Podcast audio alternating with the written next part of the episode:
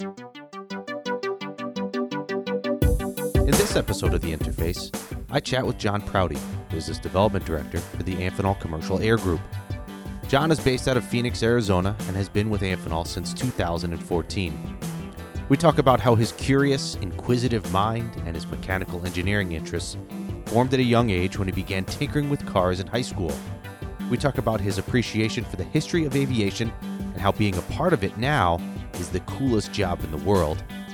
We talk about the joys of crawling around in an aircraft under development to see how he can help with the next great connector design. And we talk about the future of air transport and the challenges that it will bring. This is the interface. Are you ready? Huh, born ready, I guess, or as ready as I'm ever going to be. no, that's okay. So you come, you have a you have a mechanical engineering background. Was that something that you were just into as a kid growing up in Arizona? Yeah, it was one of those things where um, I like to take things apart and fix it if I can, or at least see how things work. So I was always taking things apart and breaking stuff, and uh, if I couldn't fix it, I'd try to hide it from my folks.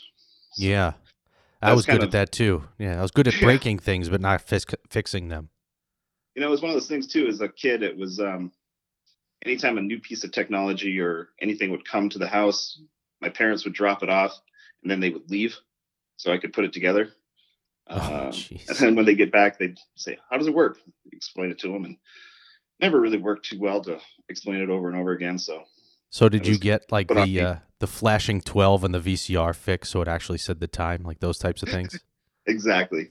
I, I remember the days when we'd pick up a VCR from uh, Circle K and they bring it home in uh, in a case, hook it up to the TV, rent your movie for one night, and then bring the whole kit and caboodle back to Circle K the next day. It was. Uh, Wait, Circle K, like the convenience store? Circle exactly. K. Exactly. Holy yeah, cow!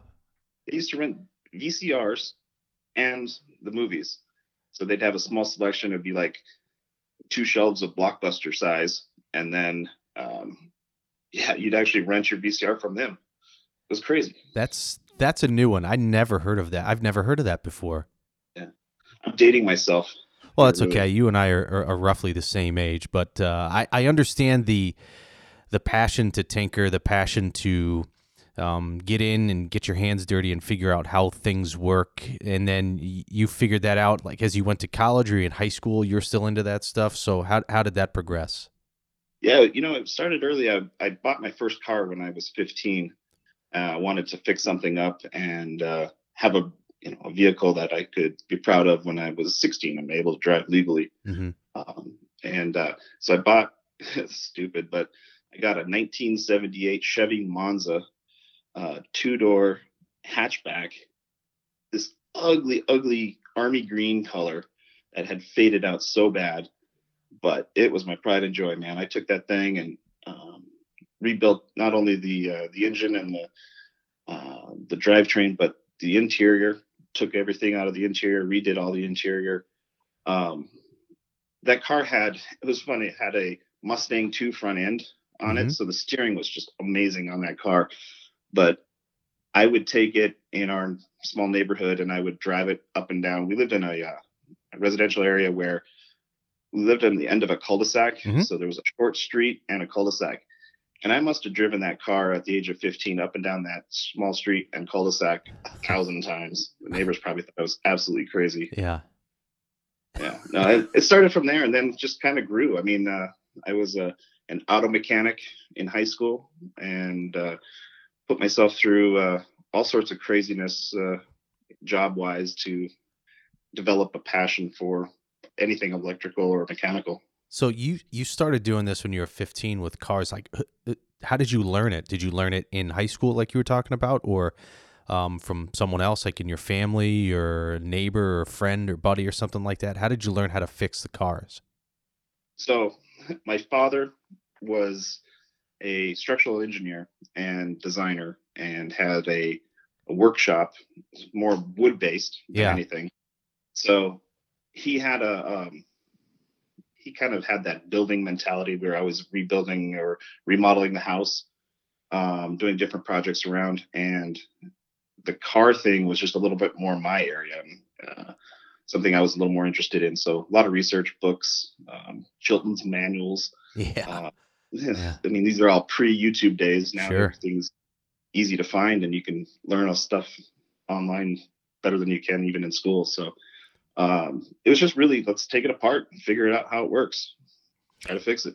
But you've maintained, you know, because you and I have talked about this a little bit before. You've maintained that inquisitive, curious mind up until now too. You still like to tinker and toy with things and see how they work, right? Oh, I love it. Yeah, I love it. You know, I have a an old 1988, 1998 Jeep Grand Cherokee. First thing I did is I was looking for an old vehicle that I could rebuild and put bigger tires and wheels on and put a lift on it. So I bought this old, uh, ugly, ugly white Grand Cherokee that was just beat.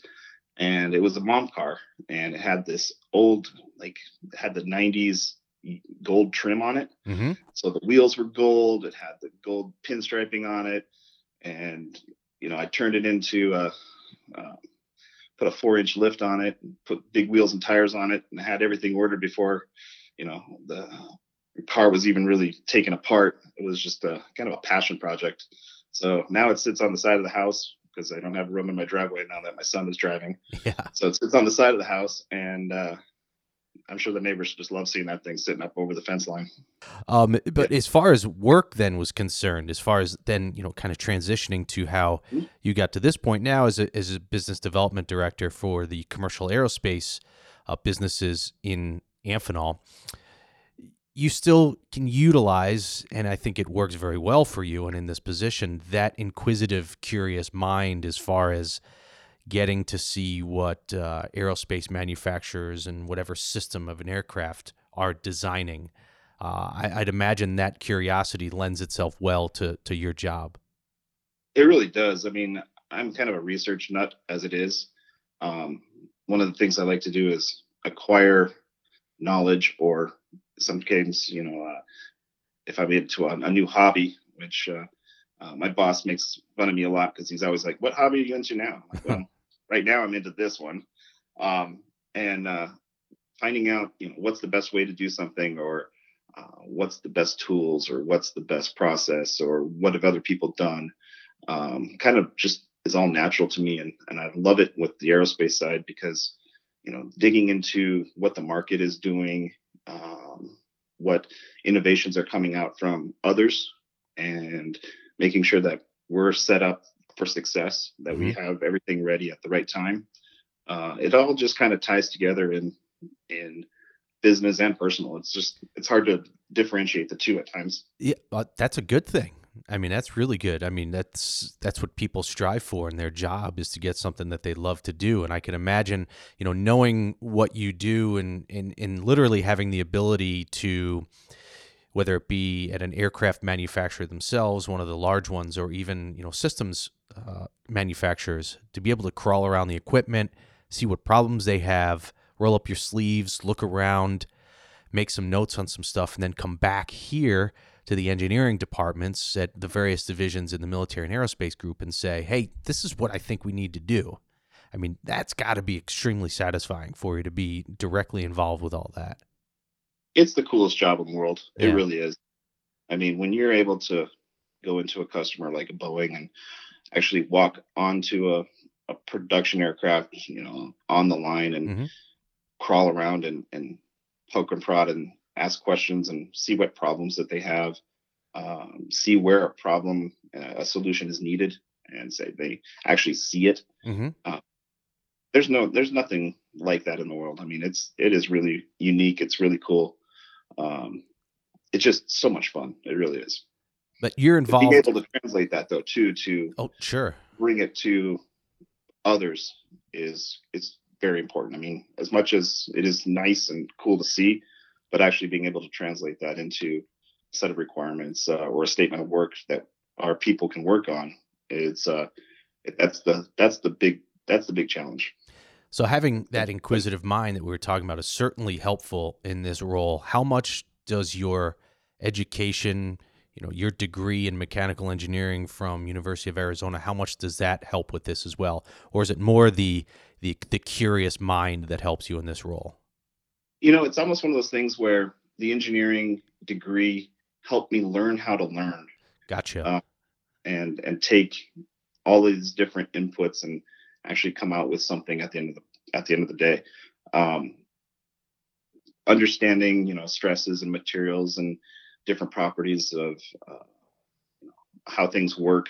It's all part of the process of learning and education, but you know, applying that and and real world experience, you know, they're both valuable. But I think learning how to learn, it's uh, something that school taught me very well.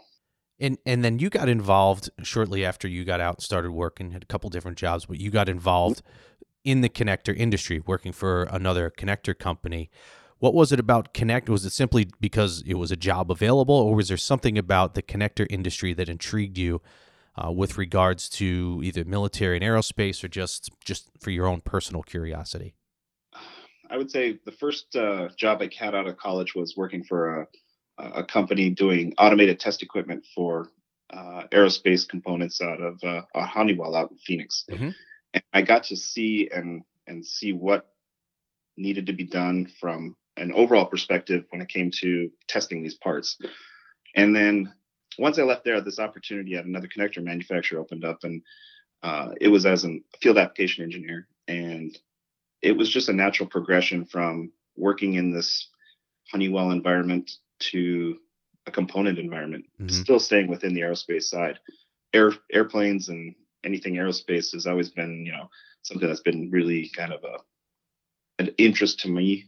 Uh, the Wright brothers and the first aircraft to flying remote controlled planes and helicopters and drones. Uh, as a you know, as I grew older, it's all just kind of interrelated, and uh, I think it it was just a a perfect fit at the perfect time and I really got lucky actually. You know, uh, once you get into this connector industry, uh, the saying is you never get out, and uh, so I'm really lucky that once I got in, I found something that I really liked and enjoyed. So it was a, a benefit of everything. And, and, what were some of the types of connectors that you were working with at the time? So at this other connector manufacturer, I worked with uh, multi-pin connectors, um, mainly rectangular uh, rack and panel uh, disconnect product, mm-hmm.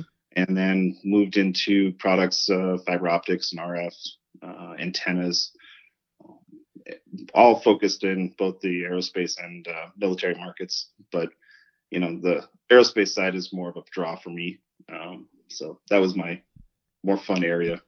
And how much did you have to learn as far as what connectors were all about? And I know it sounds kind of it kind of sounds like a weird question, but I mean it's it's an industry unto itself. Um, it's a component. It's usually looked at as a component by the the industry at large, but it really is, you know, this crazy sub industry, so to speak. How much did you know about it when you first started um, down down this path, and then how much did you have to learn in order to go? Oh, wow, there's a there's a lot to this. So connectors are very nichey um, it's not something that you have to learn in school. You're not going to have a class on, you know, aerospace connectors 101 mm-hmm. um, in college. It's really an on the job type of thing. Um, at my first job working in that test environment, we actually saw how connectors failed. And that was actually one of the areas of um, a focus for us was how do we prevent these connectors from failing so that the backplanes can be tested and these LRMs could be, you know, validated, and it wasn't a fault of something happening due to a connector. Mm-hmm. So um, it was just kind of a natural thing of okay, here's where I started, and then on the job training, it was baptism by fire. You know, feed by the get fed by the fire hose of here's everything you're going to need to know about connectors right. in two weeks. Yeah, and then yeah. go.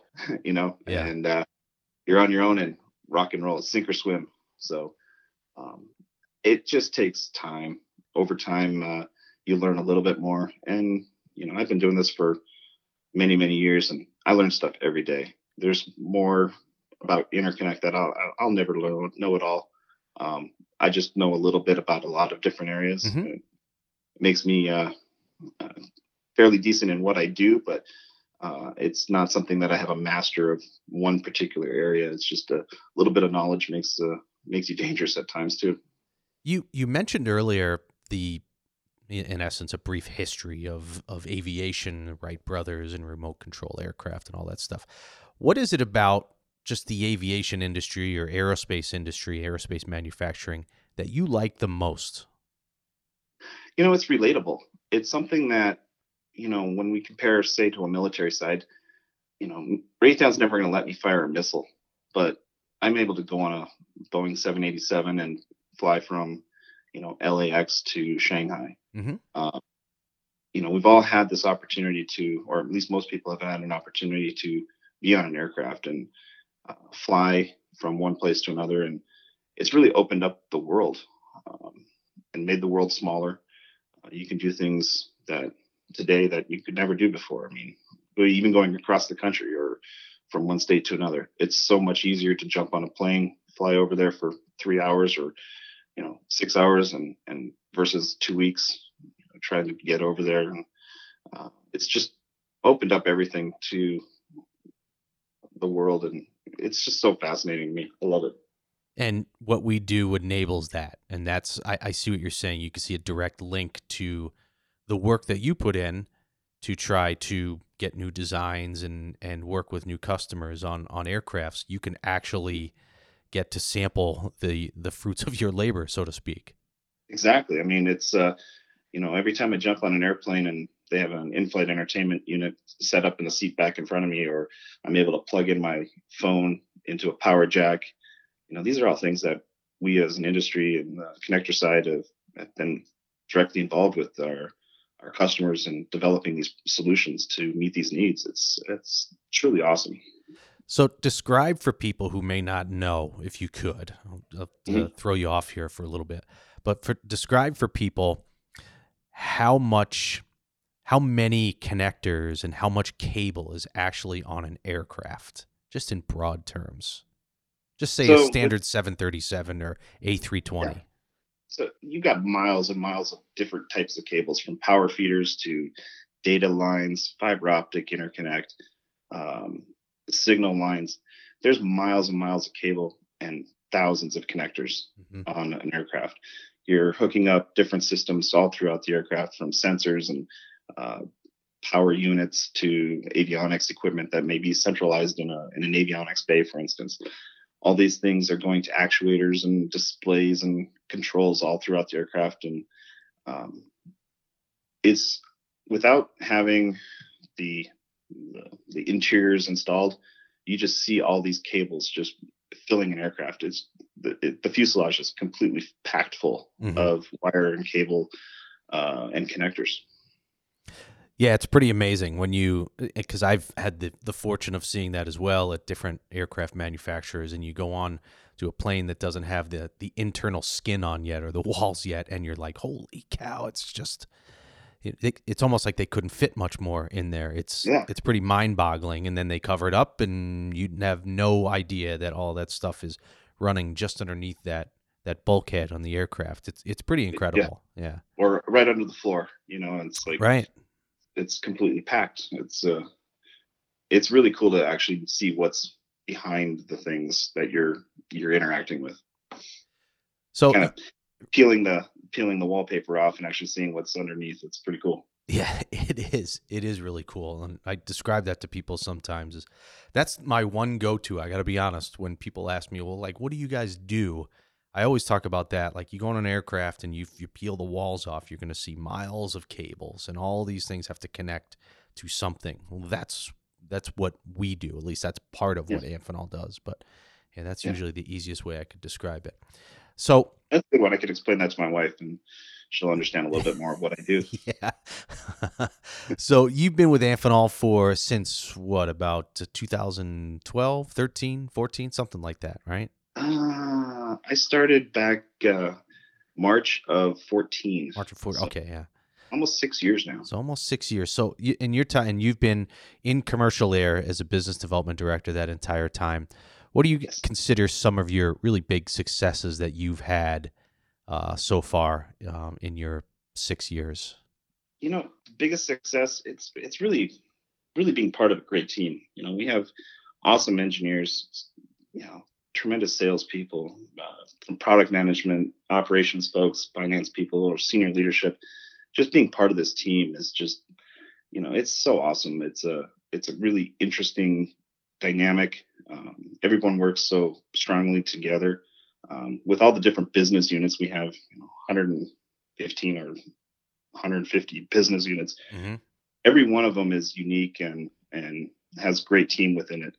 And being able to work with these different people is just it's it's really been uh, mind opening and uh, it's uh, something I'm really excited to do. Um, you know, we've had successes on with different customers. You know, working on products for the in-flight entertainment industry has been uh, something that I've been working on the last few years. Um, developing new products. That's an area that I just that's part of the job that I like the best is, you know, taking and finding a need and designing something new or something that hasn't been there before. Mm-hmm. There's, you know, within the world, there's how many times can you do something actually brand new or try something, you know, that hasn't been done before. Mm-hmm. So, you know, doing new things is is really the exciting part.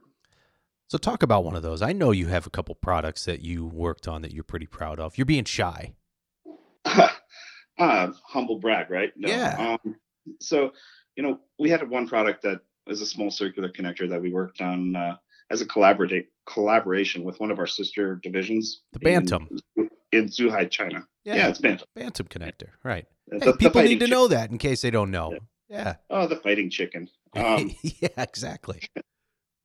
so you know, working with uh, with that group over in China is really an industrial side of our um, of our organization and our company. But they were awesome. They worked and and real hard, and they actually took my crazy ideas and they really were accommodating and and developed a product that was kind of the right product for the right fit at the right time and and just kind of hit the buttons of what our customers were looking for, what they wanted, and without over specking it. That was mm-hmm. really a, an area of uh, of need, and I think we hit the I think we hit the right target. I would say so because I know it's been a success here. It's it's it's definitely something that we could point to at least internally here at Amphenol is saying, "Hey, that was a, a great new product that we developed over the last couple of years." So, and it's largely yeah. due to you. It's okay. You could take you could take some credit for this. Yeah, brag a, a little bit. Eh, I know, no, no. I know, I know. You sound like an athlete now on TV. yeah, I'll build you up then. No, it was it was funny. It was during actually that development of that thing. It was, you know, it the product development time is is very short, and you know, customers are needing parts right away, It demands, and you're still at the time of trying to build something. So, um, one of the things that was going on at that time was, um, it was right around the time of when the Star Wars uh, episode seven came out. Mm-hmm. That was uh, the Force Awakens. It was December of 15. Right. And uh, we were working with the, the team in China. So here at the end of our day is the beginning of their day. And I actually had tickets for an IMAX performance of that movie. I was sitting down waiting for the, the movie to start. The lights went down and my phone rang. Oh no. So I looked down and of course it's the, the factory over in China. Yeah. I'm like, well, I can sit here as the uh, the previews go, or I can jump up and run out and take this call. So I, I went. You watched the previews. No. Oh, I, I misunderstood. yeah, sorry. I took the uh, took the call out in the in the hallway, and you know we fixed whatever issue that they had or addressed whatever problem that uh, they were wanting an answer for, so they could work the rest of the day. And I got back, jumped, ran back into my seat just as the uh, the scroll of the text started from the bottom of the screen. I was like, oh, perfect. I timing. made it. it was perfect timing. If it had gone two more minutes of that call, I think I would have felt a little bit differently. But uh, it it was uh, it was kind of a perfect timing. You know, we uh, that Star Wars is kind of important to me. I mean, uh, when we had the I think it was the 2016 sales meeting. That was the one where we had a session dressed in uh, Jedi robes. That's right. Yeah. Sabers. I remember that. Yeah, it was all about that same time. Interesting. Yeah. So uh, you have that association now with, I guess, uh, the Force Awakens is the uh, the the phone call that made everything go smoothly. That's pretty awesome. yeah, that was one of the things. Sure. Yeah. So, as just a final question, then, mm-hmm. someone who is intimately familiar with with what goes on, at least from a connector standpoint in the in the commercial aerospace industry. Just in broad terms, where do you where do you see this you know commercial aerospace market just as a whole, not necessarily connectors? What do you think are going to be some of the new things, the new innovations, the new developments over the next couple years? So some of the, the exciting things in the future that we're looking forward to is going to be an option to take a vertical takeoff and landing or VTOL aircraft uh, as part of a leg of a journey from one place to another. You know, um, within an within an urban environment, for instance. You know, one of the the challenging areas that they're trying to hit is this inter city transport where sitting in a car for two hours versus 15 minutes on a vertical takeoff uh, mm-hmm. and landing aircraft um, can be done in 15. Yeah, it's pretty amazing when you think about it. You know, it's going to be like the Jetsons from the yeah. 1980s of the cartoon. I mean, again, dating myself, but you know, that was always the future, and that was what everybody was looking forward to: is this flying cars and this this ability to to move from one place to another without being stuck in traffic or um, you know getting things from one place to another you know transportation of of materials. You know you're talking amazon and delivery by drone and yeah. this this is all this is all really cool stuff but you know we're going to have things flying autonomous vehicles from the uh, the automotive world. You know we're seeing that that progression into the aerospace side. You know, it's going to be really interesting. It's yeah, it's it's it's funny because I guess Hanna Barbera predicted the future back in the '60s with the Jetsons. Is that what you're saying? Yeah, yeah. Early '60s was the first time, and then they brought it back in the '80s. Nuts. oh, listen, Jon, I I appreciate you taking the time to do this today. And uh, I wish you the best of luck and enjoy that warm weather in Phoenix. Thank you very much. I will. And uh, appreciate the time. Sure. No problem. Thank you.